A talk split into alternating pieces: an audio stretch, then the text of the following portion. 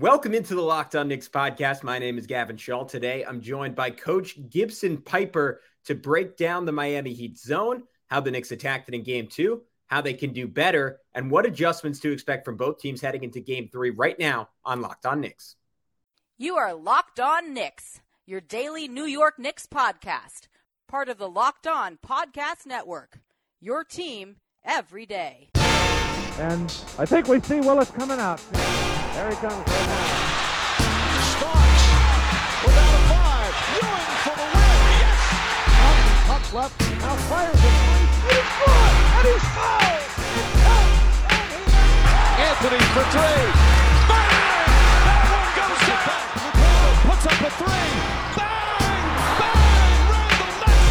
one goes down. Ricardo puts up a three. Bang! Bang! Randle knocks down the three.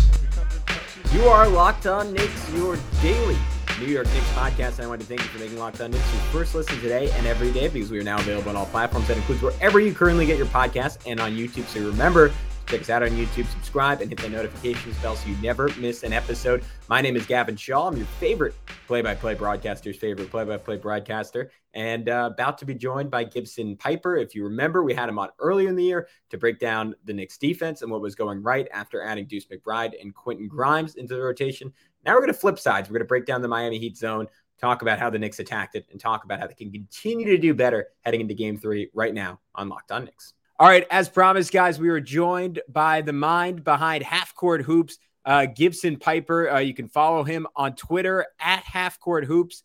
Um, he does N B A and N C double A um, X's and O's breakdowns, um, and you can find links to his Substack, where he also does written breakdowns, and his YouTube, where he does video breakdowns, um, which is where we first had you on last time, Gibson, to talk about the Knicks' half-court defense. It, it went bad for a little while. Then it got really good in the first round against the Cavs, and a little iffy against the Heat so far, but we're back. How's it going, man? How, how you enjoying Knicks Heat as a series so far? Yeah, it's been well, it's been a little bit uh, a little bit heartbreaking for me because I'm a Cavs fan. Uh, oh, so, sorry. yeah, it was it was cool to see like the Knicks, yeah. you know, kind of be back in, in the spotlight and, and having success in the playoffs, and seeing like the crowd at, at the home games and stuff has been really, really exciting. Um, and just kind of see these play like, like Brunson's impact in the playoffs has been really cool. And, uh, and so that's been exciting, but, uh, yeah, I've been loving it. Nice. I'm, I'm glad we didn't have you on last round. It would have been more acrimonious, but now we've gotten any rooting interests off the table. Um, I, I, I guess I wanted to start with Game two. What adjustments did you see from the Knicks? I mean, outside of a guy named Jimmy Butler not playing, that allowed them to ultimately win the game. Yeah, I mean, that's it's always hard because like Butler's not playing, um, yeah. Randall's coming back, and so it was like a little bit of uh, a weirdness overall with everybody. Um, we saw in Game one with Embiid out, it just throws a wrinkle into game plans. You don't really know what to expect. Jimmy Butler out, you kind of know more what to expect with the Heat. It's gonna be more. Um, finding shooters and, and sending around Bam and, and more like five out with their offense. And then they played a heavy zone defense game in Game two, which, you know, I'm sure we'll, we'll talk about more in depth, but the main adjustment is just kind of, you know, feel out the first half of, of the attention they're giving to Randle, bringing him back, and then how they're playing Brunson without Jimmy Butler, since he was their primary defender, with uh, Martin on him in Game one. And then kind of just figuring out as the game goes, how to get to your spots against the zone. Wasn't really too many adjustments, is more, it was just like in-game flow. How do the players react to these situations with the staff and like after timeout situations? Guys, so so let's start off with that zone, because that, that fascinated me. And I, when I was thinking about it, I was like, oh, I got I found the perfect guy to break this down. Um, what, what did the Heat try to do with their zone defense? Let's let's start there. Yeah, so the their zone defense is a little more unconventional uh, than like a typical two three where you'd see in like a college setting, where the two players are normally like at the elbows or a little bit above at the three-point line, more flat. And then the bottom three players a little bit lower, unless you're Syracuse, where they play their wings a little bit more extended. But the Heat, essentially, uh, the top two players are responsible. The first player basically takes the ball. Second player is almost at like the nail free throw line area in the middle. Uh, and then he takes the first pass after that, if there's a pass across.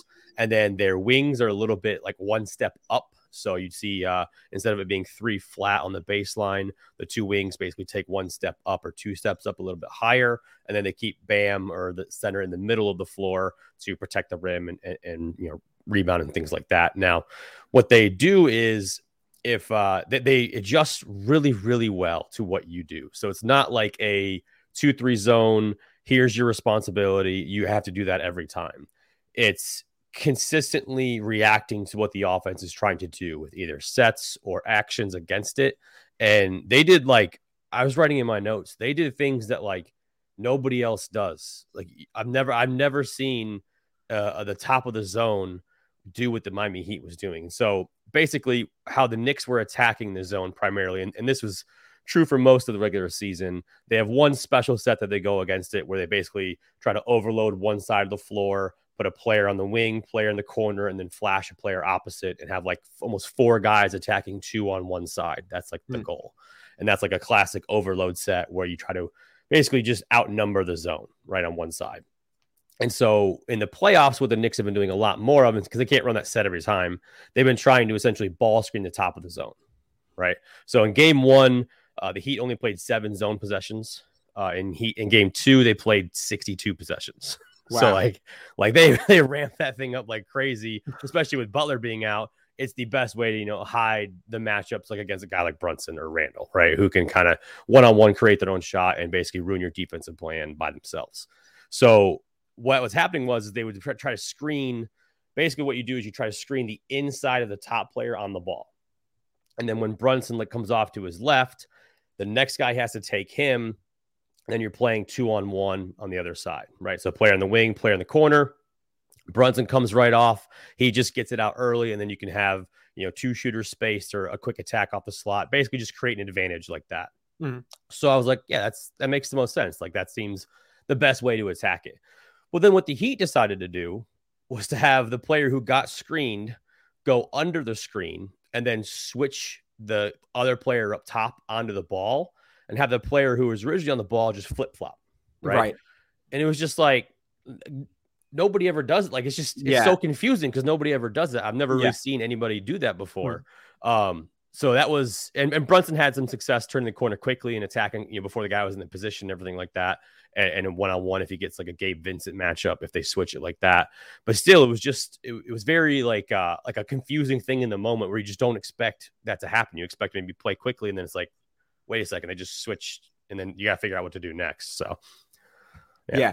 To me, like it, and let me know if you disagree with this, but I, well, I, I'm curious, like, and, and we can talk about this before we finish, like how they'll switch things up when Jimmy Butler's back.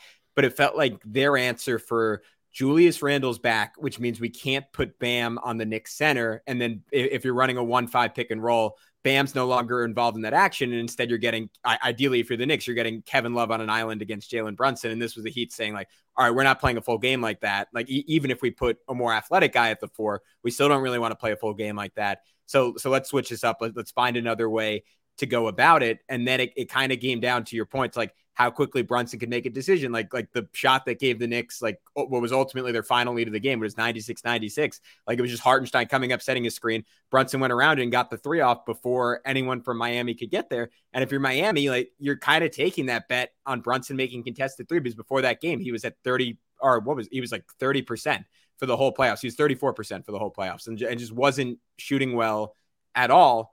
Um, I also liked R J Barrett as a guy, like, especially in the first quarter, like twice he got buckets, just like very quickly attacking gaps in it. But h- how do you think the Knicks can continue to like evolve and like find even better ways to go at it and like punish the Heat if they're going to do that now that they have a game of film of like exactly how they're operating it? All right, guys, when we come back with Gibson, I want to get into some personnel shifts the Knicks can do to continue to take advantage of Miami's defense. But first, for a championship team, it's all about making sure every player is a perfect fit. It's the same when it comes to your vehicle. Every part needs to fit just right. So the next time you need parts and accessories, head to eBay Motors with eBay Guaranteed Fit. You can be sure every part you need fits right the first time around. Just add your ride to My Garage and look for the green check to know that the part will fit or your money back. Because just like in sports, confidence is the name of the game when you shop at eBay Motors. With over one hundred twenty-two million parts to choose from, you'll be back in the game in no time. After all, it's easy to bring home a win when the right pieces are guaranteed. Get the right parts, the right fit, and the right prices on ebay motors dot com. Let's ride. eBay Guaranteed Fit, only available to U S customers. Eligible items only. Exclusions apply. Yeah, and they, they did adjust as the game went along. Um, Hartenstein did a really good thing where, um, since he knew they they were switching at the top, he actually just screened the backside of Gabe Vincent one time and to just let, uh, I think it was Brunson just go. Or no, it was, it was Quickley. Mm-hmm. He basically just let Quickley, because the, the Heat defender was expecting the the screen. he kind of opened up and then Quickley just went and Hartenstein screened the back of Vincent. And so it was just like a free lane. So I was like, that's, that's pretty cool. Like that was a, a good adjustment, kind of like a, a fun ball screening angle in the moment. And th- so what they'll try to do is basically just change the angle of the ball screen to make it a little bit easier. So if they're expecting the ball screening to go to the left, they just flip it to the right real quick. Um, you, I would probably expect to see more like double ball screen action.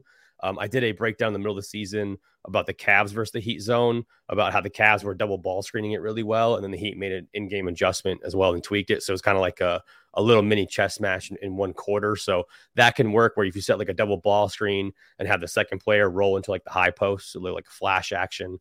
But uh, the, the hardest part about the Heat zone and going against it in particular is, number one, their staff and Spoelstra also are so freaking smart. Like they just like have usually have a counter or a tweak for everything you try and do.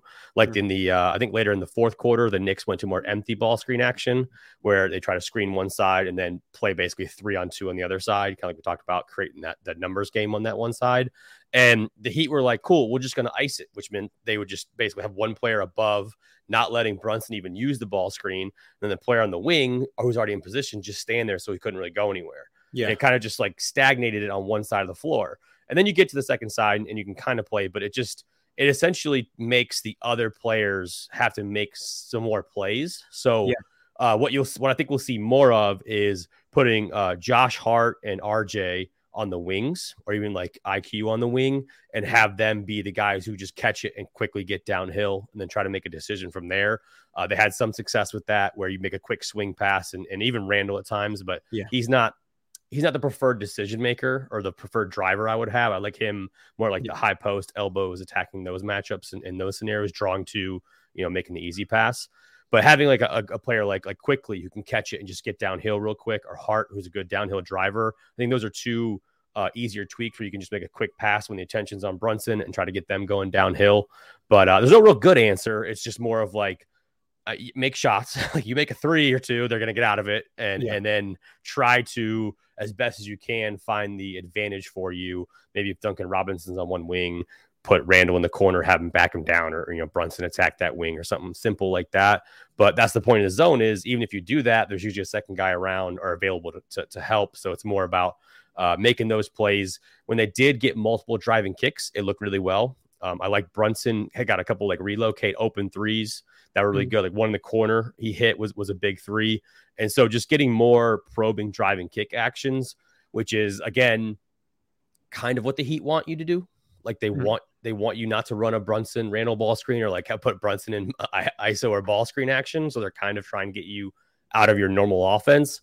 But at the end of the day, if, if the Knicks offense, which I think it is, is patient enough, they'll get the open looks that they need to.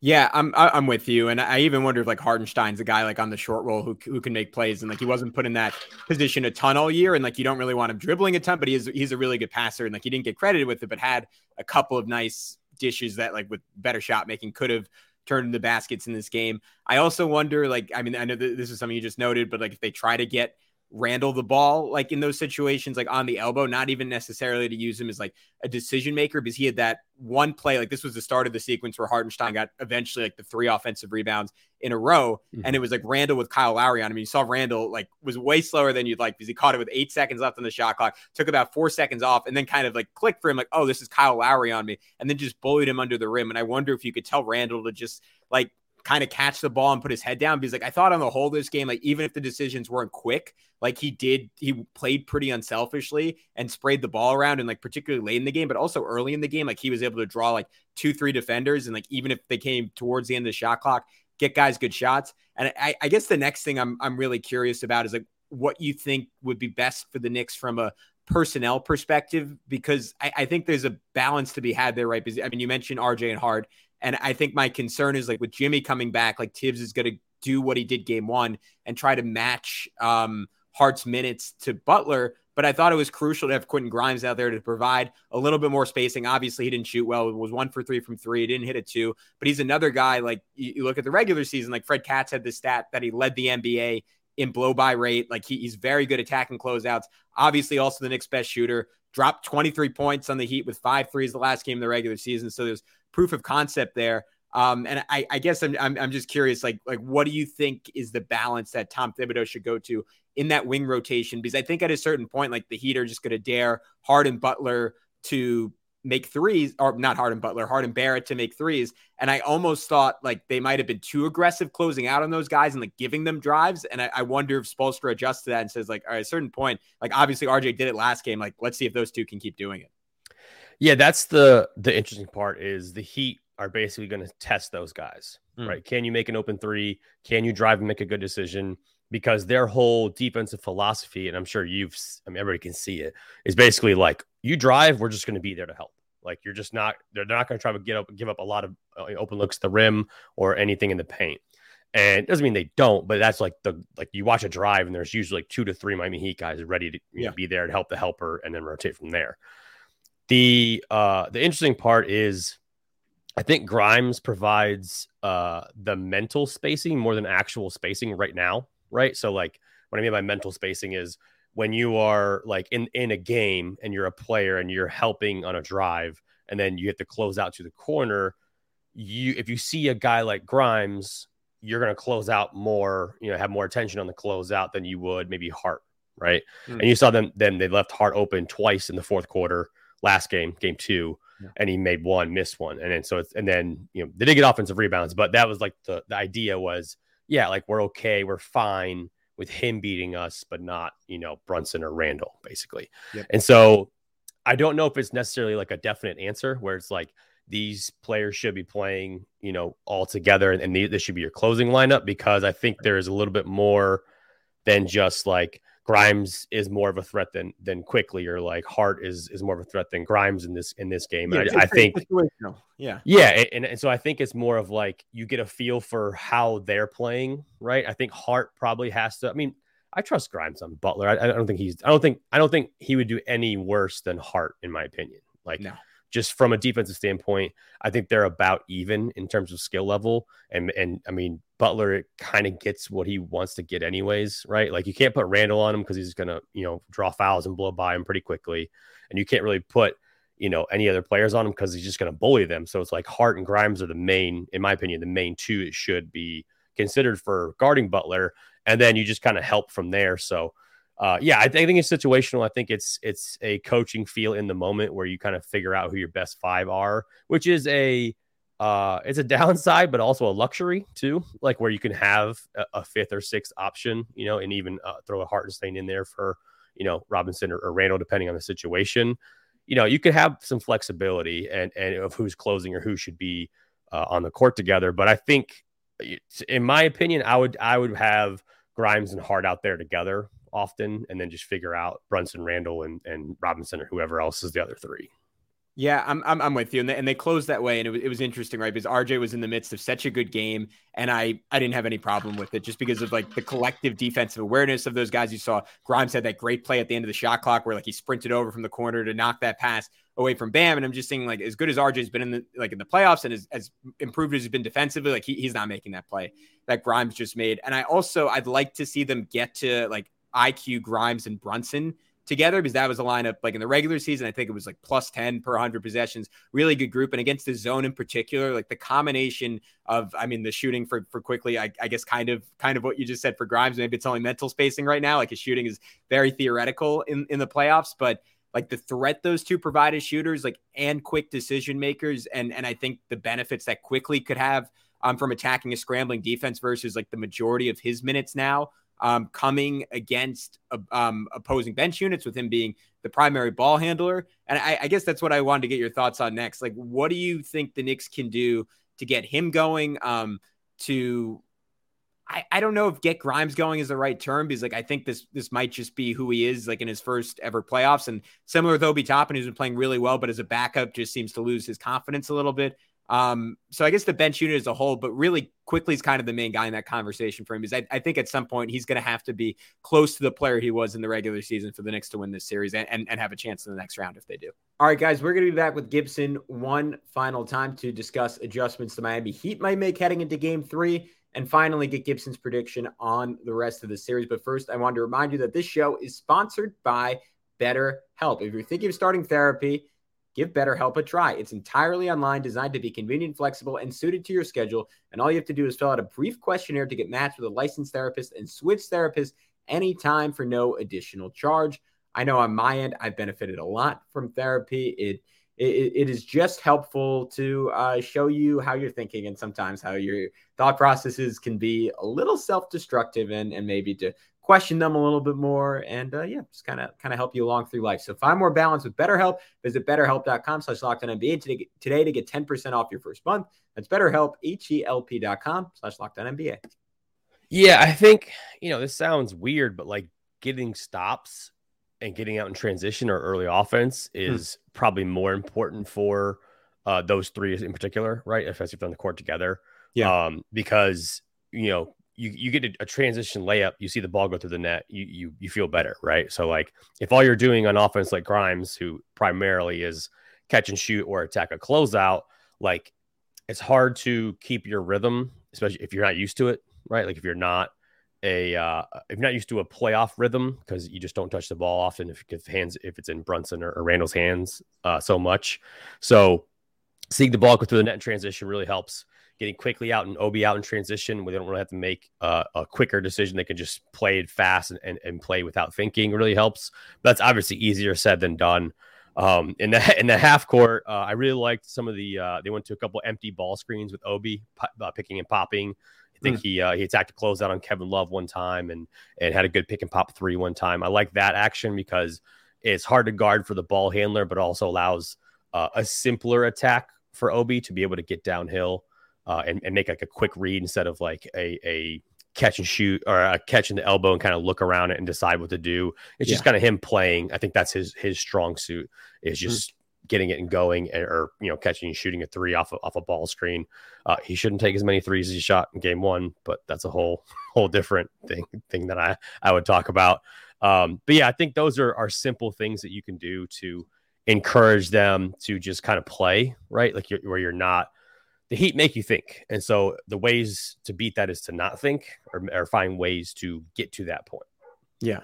Yeah. And play with more flow. Yeah. Um, and, and I think to that point, I'm, I, I, I'm kind of of the opinion that this is a series for Isaiah Hartenstein more than Mitchell Robinson, which feels weird because again, there, there's a case to be made that Mitch was, was the M V P of the round one series over the Cavs. And I think the, the single biggest factor there is that, to me, Mitch doesn't look one hundred percent physically. Like the way he, like the speed with which he was able to like guard one guy in the pick and roll and then and then close on the roller in the first round, like just isn't there. Like he, he was beat to the rim by Strus, he was beat to the rim by Lowry in game two. And then you watch Hartenstein, and like I, I, I took a bunch of notes on it just just on a rewatch, and like the way he was he was blowing things up defensively, like showing in the pick and roll and then recovering to Kevin Love, um, like guarding to like in, in drop, like the offensive rebounding, to your point, like his intuitiveness um, on screens and as a passer, like a- against a team that forces you to make quick decisions. And considering that Miami is like more than happy to hack Mitchell Robinson rather than watch him dunk the ball over and over again, I, I kind of think he's the better option. But what's your opinion on that? And then what do you think the balance is there for Tom Thibodeau in, in playing those two guys, given how good Robinson was in round one? Yeah, I think uh, I think Hartenstein's a good option against a guy like Kevin Love, like where if you like you're talking about like him going out and get, guarding a ball screen, then recovering back to to a three point shooter. I think that's that's a a very good move and something that should they should stick with. But uh, I still think Robinson is the better player mm. and and the better overall rim protector, and probably I mean I, I don't, offense is tough because they don't really use Hartenstein's skill set like he can get to, like with playmaking, where he can yeah, make they, they got passes. A lot better at it the second half of the year, but it's yeah. still, it, was, it wasn't what he was on the Clippers. Yeah, sure. it, it improved, but I still don't think, you know, they're, they're going to do that in the playoffs, I guess is the right way to phrase that, where like okay. that's not their go-to offense sure. know, for, for the second unit or even the primary unit. Mm-hmm. Um, so I think Robinson still has uh, more value in terms of what uh, the Knicks ceiling is. Like I think you need him to be uh, – The, the, the level he played in, in the first series, frankly. And uh, I think he can take the Knicks further than uh, Hartenstein centered would. Uh, just my personal opinion, and just something that I think uh, going forward should be the focus. But I don't think it's necessarily a bad thing to have the option to where if if a game calls for it and you need to close with Hartenstein, I think that that level of comfortability is nice, right? Like, it's nice to have yeah. the the look of, like, okay, maybe we use him in this scenario, or, or maybe we go to Robinson versus, you know, you know, Bam's going off, Robinson's playing well, keep him, you know, in, in the game or something like that. So I still think that the ceiling is Robinson. I think he provides a higher higher level than, than Hartenstein can, but uh, it's really cool to see Hartenstein do all of, like, the little things really well, right? Like, not being uh not having any any one particular thing that stands out sometimes is a negative, but also, like, he doesn't do anything bad, so it's a positive because you're like, okay, well, he just, we know what to expect from him, right? Whereas yeah. we talk about, like, a ceiling where it's like, yeah, but what if he doesn't, what if Robinson doesn't play that level, you know? So mm. yeah. yeah and I and I still think I, I get the the case for me, for Mitch, is that, like, he, he didn't get to play a ton of minutes in game two. I'd like to see a full game of him, like, getting to attack Kevin Love on the glass with Bam not being on him, and, and, and see if that can really change things for the Knicks. Because we saw, like, Hartenstein dominate in that respect in the fourth quarter. And you got to imagine Mitch has a chance to be even more effective there. Um, how about, how about we wrap up on this? I, I kind of want to get the, the op perspective here. What do you think Miami's coaching staff is thinking after game two? Like, are, are they licking their chops to some extent and saying, like, hey, we almost, we, we probably should have won that game without Jimmy Butler. We beat him pretty cleanly when we had Jimmy Butler. Now we go into game three. He's going to be a hundred percent. We, we get the home crowd behind us. Like, and, and, and I guess what further adjustments are they trying to make to further capitalize on what worked in the first two games? Yeah, I think, I mean, I can say from a coaching perspective, you're never happy or satisfied with, mm. with like, going, especially going in one one, like, yeah. you know, the Heat would want to be like, no, we should be up to nothing, like, even with or without Jimmy. Like, they, sure. they, they probably have uh, some anger and are upset that they didn't win that game, frankly. Um, not saying that they deserve to win the game, but, like, it was there, right? Like, they had a, it was, yeah. had a chance, you know, that, like, the, the ingredients, like the shooting they got yeah. from when Gabe Vincent looked like Steph Curry for twenty minutes. You're like, all right, let's do this. Let, let's go right. win the game. Yeah. You know, you're, you're on the road without your best player and you have that performance, you know, you definitely mm-hmm. are encouraged. Um, but I mean, I, I don't think it's out of the realm of possibility for anybody, just like as someone who just is observing, that the Knicks couldn't rattle off three more in a row, you know, like it's not, yeah. that wouldn't surprise me. I mean, I, I probably would be like, man, that's weird for the Heat, but like the Heat were never really that this level, you know, like, like nobody sure. expected them to be as good as they are currently. And so, you know, as, as from a Miami perspective, you're looking at it as, okay, cool. We got game one. We're hopefully getting Jimmy healthy. I don't know if he will, but I mean, ankle injuries yeah. suck, and that looked rough. So like there could be some ex- more extensive damage that we don't know about. Yeah. And I mean, I, I assume he's coming back to play because he's Jimmy Butler, and he's they're all they're all tough out in Miami. So uh, I think the the encouraging thing, you take you take the positives and, and you try to basically say, okay, here's what the Knicks are going to try and do. I imagine it's going to be figuring out the blend of zone versus man, right? If if Butler's if Jimmy's playing, then it's going to be probably be like fifty fifty. It won't be sixty to sixty-five zone possessions again. I don't, I don't think mm. um, because the Knicks did figure out some things later in the game where they're basically, you know, flipping the ball screen action around and, and getting ways for it to get Randall, you know, some touches and to figure out some things that worked against it. But at the end of the day, the zone worked, and it will probably continue to work because of what the, the way they're doing it and the way the Knicks offense is designed, right? Where you, you, feed off of a high ball screen from, from Brunson, kind of let him go from there. So I, I would think that the staff is just considering like the positives that they can take away, but mainly the, the, the things that I think they would hit on would be, would be how to create more for Bam on the roll, right? Like how to get him more, uh, because what happens is that the pressure that the handoffs are creating with pulling like Hartenstein out of the paint, or like, you know, Mitchell Robinson at times, who I thought did a good job contesting some of those threes, mm. uh, being able to maybe have them take an extra dribble or two and string it out and finding Bam on the roll, letting him play four on three or, or getting downhill. Cause a lot of his scoring opportunities aren't like easy. like he's like, I haven't seen Bam get like, I mean, he got like, he got the lob dunk last game and got like a, a keeper too, I think, for easy layups. But like, like out of those, those are still more like him having to do it himself. Like, like he's he's had to do a lot of self creation against uh, like like Hartenstein one on one, which frankly hasn't looked great. Like Hartenstein and Mitchell Robinson did a good job containing him, corralling him. So uh, finding ways to maybe get him more open on, on the roll or open in space would would be a, a good one for the Heat. Um, and then basically uh, the the way that the Knicks defend, um, I would I would expect the Heat to have more um, when they drive baseline to have more off-ball action on a cut. So the way the Knicks Knicks defense is set up when they run like a spread ball screen, the two, you know, and you can watch the video and link the video if you want. It's easier to see on video than it is me explaining it here. But the two players opposite tend to suck in a little bit more on the roll, man. So they tend to have almost a foot in the paint or a foot on the paint when the player rolls.